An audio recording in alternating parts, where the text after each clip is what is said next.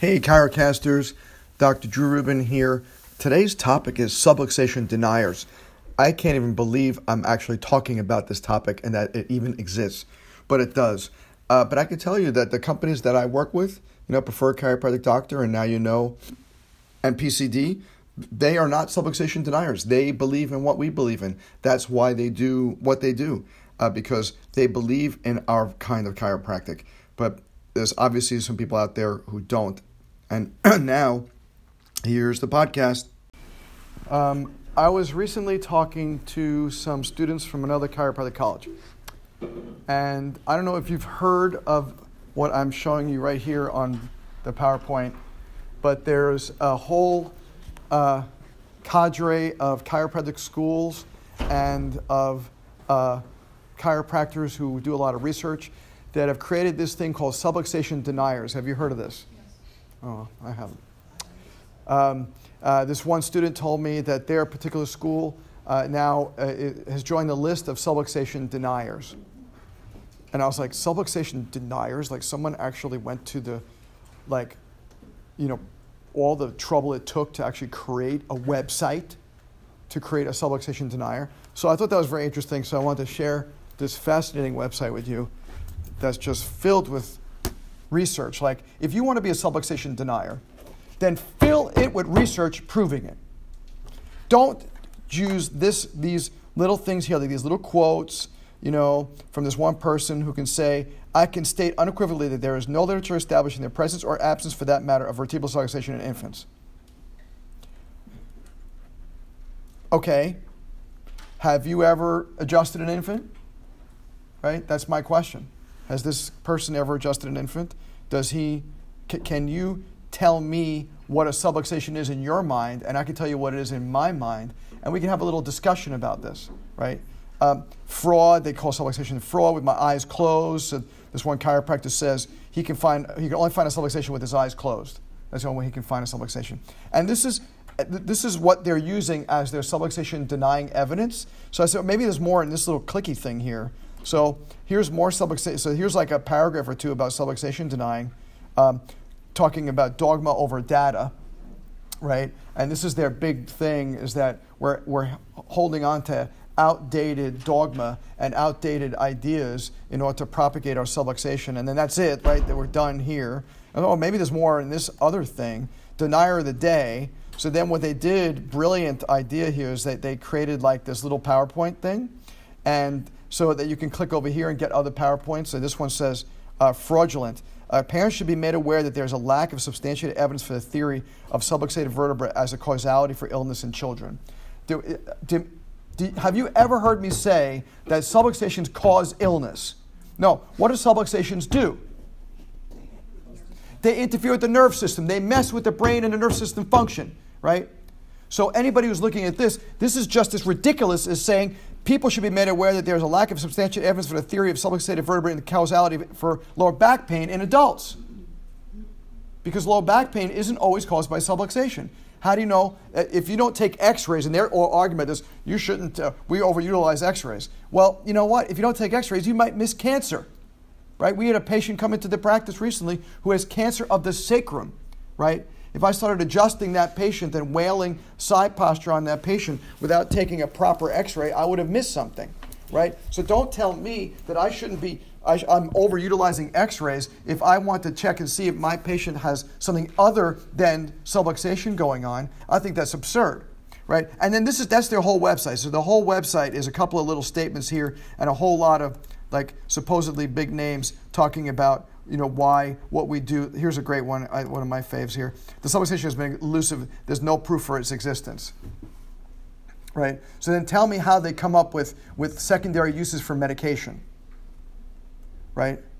Because like Viagra, its original use was not for what it's used for now and what it's known for now. Its original use for was like a blood pressure medication or some other kind of medication. They happen to find this strange side effect right? That now they're now they're they're using it for. So don't tell me that there's like some scientific basis for everybody else and not some scientific basis for what we do. And this is their entire website is these three things. So if you want to make a website to try to convince me that I should be a subluxation denier using quotes from a couple of different people is not the thing. You want to hit me with some research? Hit me with some research. So I said, let me see if there's anybody actually out there doing research.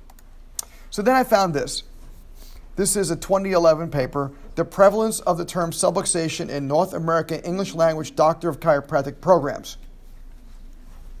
I thought this was very interesting.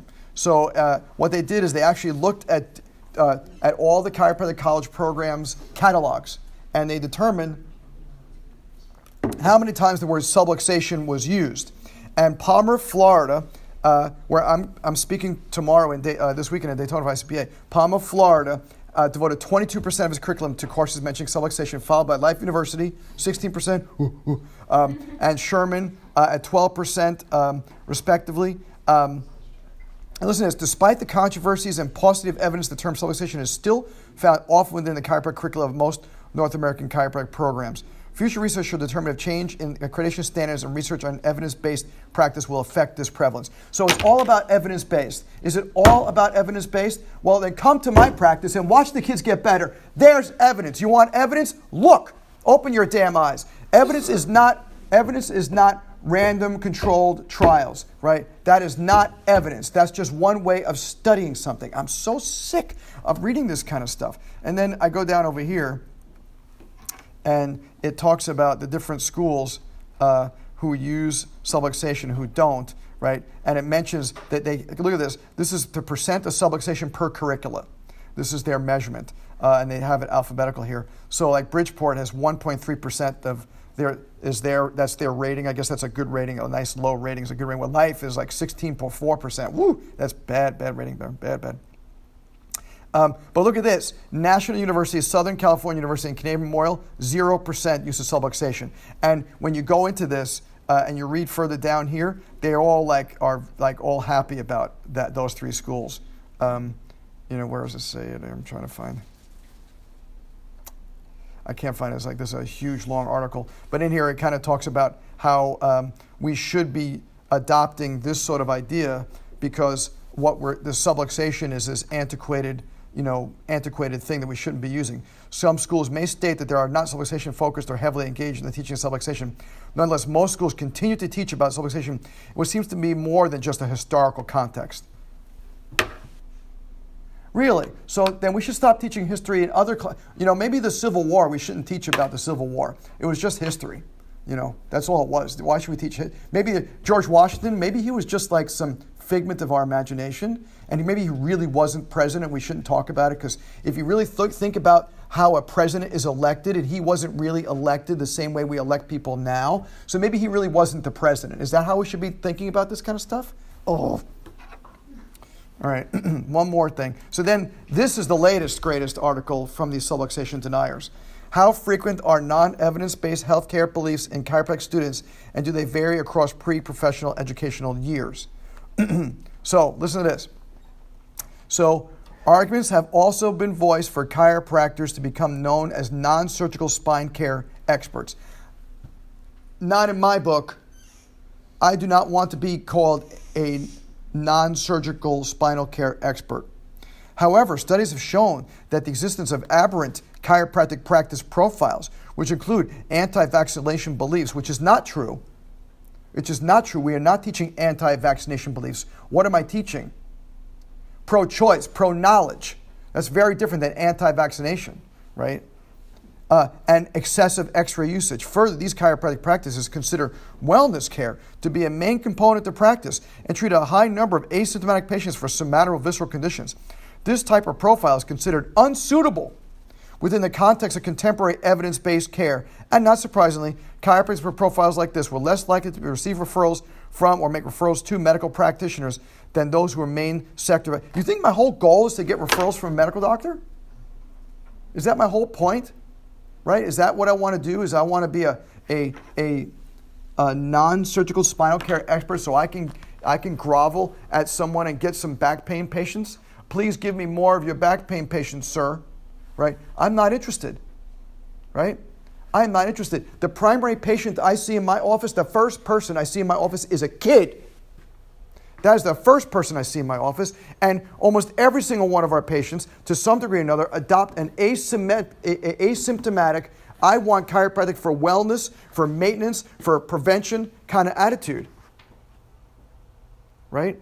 And, and so when, when, if we could do, you know what I'd like to see? If, if you really want to have some great research uh, done, someone should, should, if someone has a, a good deal of money or maybe some large organization can kind of put all this together, what we should be doing is researching this. What happens to long term chiropractic patients compared to the average person who's not getting adjusted, right? What is the life expectancy of a average chiropractic patient? What is the, what is the global distribution of disease in a non chiropractic patient versus a chiropractic patient? I would like to see that because I know my kids in my practice do better than the average, right? I know from personal research I did a couple years ago with through the ICPA as a diplomate, I was able to do a research uh, project on the swine flu. Remember when the swine, the swine flu was really bad? So I did a research project on the swine flu. And what we found out in this research project is that 7% of the population uh, in the United States was developing swine flu during that whole uh, you know, serious quote unquote epidemic they were calling it, which really wasn't an epidemic, but that's what they were calling it. And guess what? Of all the, the, the, through all the ICPA that I surveyed, there's like 300 offices that responded. Guess what the percentage was of people who got swine flu under chiropractic care? 1%. 1%. So now, does that prove that chiropractic patients, that by, because they're chiropractic patients, that they did not get swine flu as much? Does that prove that? No. But it proves that something is different right? It proves something is different versus the chiropractic patients versus the people who aren't getting adjusted. And isn't that something worthwhile? Right? And so you can argue and say, well, maybe it could be because they're eating better or they have better mental attitudes or they take more vitamins or who the hell cares? Right? If they're in a chiropractic practice and because they haven't been in a chiropractic practice, they're doing other health related activities, right? And one of those happens to be chiropractic and then exercise all we're a healthier cadre of people. So the healthier cadre of people who happen to, like you talk to most of my patients, they will know the word subluxation, right? Even little kids know the word subluxation, right? So when I look at something like this, it gets me so angry to think that people like this are looking at at you guys, they're looking at chiropractic students and they're looking at chiropractic schools and they're saying we should not use the word subluxation anymore. We should change the term subluxation to, we should get rid of it and change it to non allopathic lesion or you know, spinal somatic dysfunction or some other ridiculous terminology like that, as if that makes a difference, right? So my, here's what I, am, I, I would like to request of the subluxation deniers, right? So let's go back to our subluxation denier home page here with the, the picture of the God knows what this thing is over here. Um, I don't know if that's like a universe of the United States on it or some sort of. What's that? It's a flat Earth, It's a flat Earth. yes. Yeah, flat Earth. I, oh, I get it. I get it. Flat Earth because subluxation is the same guy. That's very funny. Um, so um, clever, very clever. Um, so what I like to suggest for the subluxation deniers. Doesn't it kind of seem like they're actually promoting a flat Earth? Well, in their brain, they're fl- promoting a flat Earth. You're right. You're right. So, so I'm asking subluxation deniers. Hey, you want to prove something to me? Then show me. Show me how chiropractic doesn't work.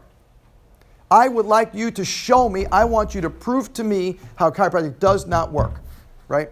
Show me how when, so come into my office or come into other pediatric chiropractic offices and ask the patients what they think of chiropractic and then show me the satisfaction Poor, I want to see poor satisfaction levels in my office. I want to see poor satisfaction levels in all your mentors and peak doctors and other. I, that's what I want to see. Show me the dissatisfaction. Show me how bad it is right? I, I want you guys to, to put together research of how subluxation is really not, if it really isn't something, that what should it be instead? Right? Because if you can't even put any research on this to tell me what it should be instead, then how can you tell me what, it, that what I'm saying is wrong? Right? I, I want to know if, if, if you're putting so much energy and effort into denying something that's it's as simple as, as subluxation, what else are you going to deny? Right? What else is out there? What else is next? So I do not understand what this subluxation denier thing is about because to me, when I look at this kind of thing, I can look, I, I can just as easily look at the opposite spectrum and say the prevalence of the term subluxation in North American English language doctors, and they're saying, well, 50% of people are using this ridiculous terminology, can I not turn around and say, well, 50% of the people are actually on the right track? Right? Can I not say it the exact opposite way? Can't you take statistics and spin them whichever way you want to look at them? Right? Because that's just like quantum physics. In quantum physics, if you're looking, if you have one of those huge quantum accelerators like this, and you say to yourself, I'm going to look at the way these two protons smash each other, and the quarks that come off it are going to go to the left, guess which way they go? Left. And you say they're going to go to the right, guess which way they go? To the right. It all based on where you're looking at right? So I ask the subluxation deniers to think about what you're looking at because what you're doing is you're looking at it going towards the left. And I'm suggesting that there's, there's two sides to every story. There's two sides to every story. So you may want to deny subluxation, you may want to deny pediatric chiropractic care, but you can't deny the fact that it works in the offices that it does work in, right? So if you're a back pain, non surgical alternative, then focus on that and let me focus on what I, what I want to focus on. And why would you want to deny what I do?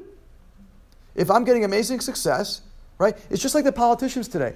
all the politics that just was going on in Georgia, instead of say, saying what they stand for, they said what the other person was doing wrong.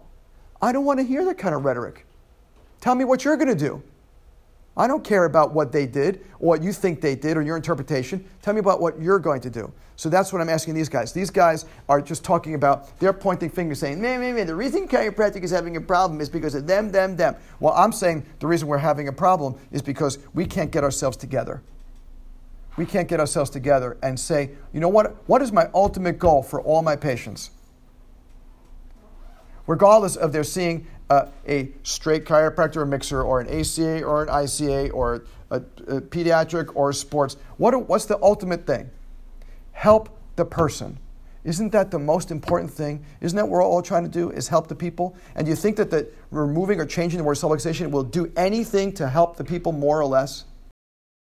You know, these guys are asking for proof. They want proof that what we do works. And I'm going to give you stuff that I saw Dr. Fuhr from Activator talk about many times in different uh, you know, seminars and lectures. When he was at Life in 2016, he talked about Panjabi uh, Mam- Mamar Panjabi's uh, uh, 2005 article uh, in the European Spine Journal. Uh, talking about the hypothesis of chronic back pain, ligament subfailure injuries lead to muscle control dysfunction. This is a proof of subluxation. So I look at this, and this says with a, and here's a picture from that article. Intact mechanoreceptors affect neuromuscular control units, which affect, which cause normal muscle response patterns, which creates no adverse consequences, right? So that's a normal uh, feedback loop. But if you have injured mechanoreceptors, right, they want science. These subluxation deniers want science. Here's the science. Injured mechanoreceptors cause corrupted transducer signals, which is going to cause corrupted response from the neuromuscular unit, which causes corrupted muscle uh, response patterns, which is going to cause muscle fatigue injuries in ligaments, mechanoreceptors, and muscles, which could create tissue inflammation. And that tissue inflammation, it, here it talks about back pain, but what else can tissue inflammation cause, right? Tissue inflammation can cause any sort of other problem, whether it's a back problem or it is a problem with that, that nerve going into other places. This is science, right? Show me the science of how the subluxation doesn't work right? I don't see it. Here's, here's this subluxation right from Dr. Fuhr showing me how subluxation does work, right? So I don't understand that. You know, what Dr. Panjabi says is the injured spine behaves differently. When there are disrupted or injured mechanoreceptors, it produces corrupted transducer signatures which will change vertebral positioning and spinal loads. Right? This is this is subluxation in action. So so subluxation deniers, can you tell me that this doesn't work? Right? And, and, look at this. One of my favorite articles is The Effects of Manually Assisted Mechanical Force on Cutaneous Temperature by Roy uh, and a few others um, from the Journal of uh, JMPT. Uh, in looks like I can't read it very well with my glasses. It looks like 2006, March 2006. So great article. And look what this thing shows. Forget about the other uh, charts, but look at this one thing on the, the chart on the top left. Uh, a picture from the article. What it shows is that when a, an adjustment is delivered with an activator, now obviously we're talking activator, Dr. Fuhr, but it could be any sort of adjustment. When adjustment is delivered, the temperature actually drops down temporarily There's the see where it says T0, drops down, and then it goes back up and actually goes higher than the normal temperature it was before the adjustment. And so this shows 10 minutes. Well, isn't that amazing? So when someone says, hey, is that it? You say, hey, no, this is when the adjustment's actually starting. The adjustment is starting right now because that's what's happening. It's like you, your my hands might be not working on you, or my activator may no longer be adjusting you, but the adjustment is now starting, and now it's just 10 minutes, who knows, 10, 20, 30, hour later, two hours, 10 hours, 10 days later, is the adjustment still doing something in that area? This proves that an adjustment does something. This proves that there was a subluxation in that area, and now something happened in that area, and now there's a change. You know, show me how that doesn't work, subluxation deniers, right? Uh, the brain response to activator, I cannot read the um, where this came from, but there's actually a study of the brain response to activator when they're doing, looks like some sort of EE, uh, QEG or maybe uh, fMRI response to activator, and it lights up where uh, in the particular parts of brain where um, that are related to the particular areas that were adjusted with, their, uh, with the activator. And um, then we're talking about the, uh, the tensile strengths uh, an article from, uh, from Spine Magazine in 2013 Tensile Failure Properties of the Perinatal, Neonatal, and Pediatric Cadaveric Cervical Spine. So, what they did somehow or other, uh, they came up with this study where they ch- uh, checked the tensile strength of um, the, these uh, cadaveric spines uh, and found that a, a manual thrust manipulation actually uses tensile strength in order to um, to have that technique work, whereas a, a mechanically assisted adjustment, the tensile strength doesn't matter. That's why what it shows is the manual uh, uh, uh, adjustment, or in my opinion, also you can extrapolate this to like sustained contact, gentle adjustment. The tensile strengths don't matter, right? This is just once again showing subluxations, so important. Um, and then the final thing, which I think, listen to this subluxation deniers. Um, this is from the International Conference on Chiropractic Research. It's an original article, first prize. Spinal manipulation reduces pain and hyperalgesia after lumbar and intervertebral foraminal inflammation, inflammation in the rat by Song et al., uh, a bunch of medical doctors and one chiropractor, Dr. Rupert. Uh, and what this showed uh, this is from JMPT in 2006. What this showed, talking about subluxation, it shows that what they did is they mechanically induced a subluxation in a rat. God knows how, I didn't want to know.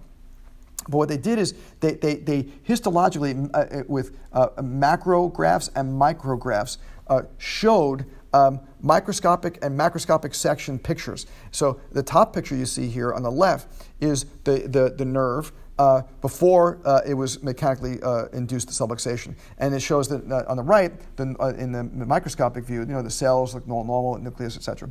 Then after the subluxation, now look at the difference, the macroscopic difference. Look at the cell uh, changes and the color changes and the nucleus changes, etc. And you can see on the right picture, all the nuclei are breaking and lysing and that kind of stuff. Um, just because of the subluxation. And then after the adjustment, they did an adjustment with an activator, but could be anything. They did adjust with the activator. And now look at letter C, pictures right from the JMPT article.